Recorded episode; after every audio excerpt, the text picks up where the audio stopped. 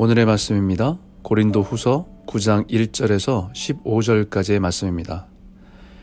우리 옛말에 화장실 갈 때와 나올 때가 다르다는 말이 있습니다. 처음에 가졌던 마음과 나중의 마음이 달라진다는 것을 의미하는 것이죠. 고린도 교회 성도들이 은혜가 충만하고 기쁨이 가득할 때에는 하나님 앞에 무엇이든 하고 싶었습니다. 하나님께서 기뻐하신 일을 할 수 있다는 그 자체만으로도 감사한 일이었기 때문입니다. 그래서 고린도 교회의 성도들은 다른 성도를 섬기는 일, 다른 연약한 성도를 돕는 일, 곤고하고 고통 가운데 있는 사람들을 돕는 일에 자신들의 물질을 헌신하는 것에 주저함이 없었습니다. 바울은 그런 고린도 교회의 성도들의 모습이 자랑스러워서 가는 곳마다 고린도 교회의 성도들의 헌신과 열심을 칭찬했습니다. 그 칭찬이 다른 지역의 성도들에게 도전이 되고 열심을 내게 하는 동기부여가 되었습니다. 그런데 1년이 지나는 동안에 고린도 성도들의 마음이 변하고 있었던 것입니다. 처음에는 은혜로 시작했는데 시간이 가면 갈수록 부담이 되는 것입니다. 처음 마음 같지 않은 것입니다.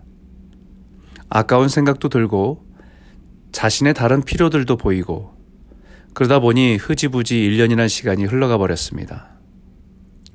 그런 고린도 교회 성도들에게 사도 바울은 다시 그들을 권면하고 있는 것입니다.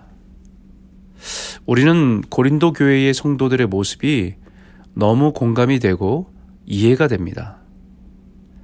우리는 자본주의 사회에서 살아가기 때문에 물질에 대해서 참으로 자유롭지 못함을 인정합니다. 오늘 사도 바울은 우리에게 물질에 대한 영적 원리를 가르쳐 줍니다. 참 연보가 무엇인지, 하나님께서 기뻐하시는 헌금이 무엇인지. 첫 번째 원리는 적게 심은 자는 적게 거두고 많이 심은 자는 많이 거둔다는 것입니다. 육신의 삶에 심은 사람은 육적인 것을 거두고 영적인 가치에 심는 사람은 영적인 열매를 거두게 될 것입니다. 육적인 것에 심는 시간이 심는 것은 시간이 지나면 허무해지지만 영적인 가치에 심는 것은 더욱더 영원한 가치를 거두게 될 것입니다. 그렇다고 해서 도박하는 마음으로 하는 것은 아닙니다. 두 번째 원리는 물질의 양보다 더 중요한 것은 마음의 태도입니다. 하나님께서 우리 각 사람의 마음에 주시는 마음을 따라 하는 것입니다. 하나님께서 우리의 마음에 감동을 주신 대로 순종하는 것입니다. 절대로 인색함이나 억지로 해서는 소용이 없습니다. 즐거움과 자원하는 마음과 너그러움과 넉넉함을 할 수 있는 것은 물질이 아니라 관계에서 오는 것입니다.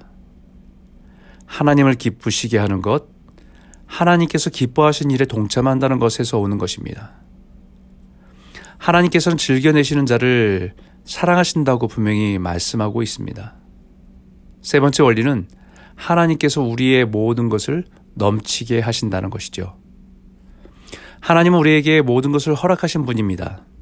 농사로 비유하면 땅에 심을 씨앗을 가지고 계산하고 고민하지만 그 씨를 주신 분이면서 우리의 양식까지도 책임져 주시는 분이 하나님이란 사실을 인정하는 것이죠. 순종하는 자를 기뻐하시고 그를 책임져 주신다는 약속입니다.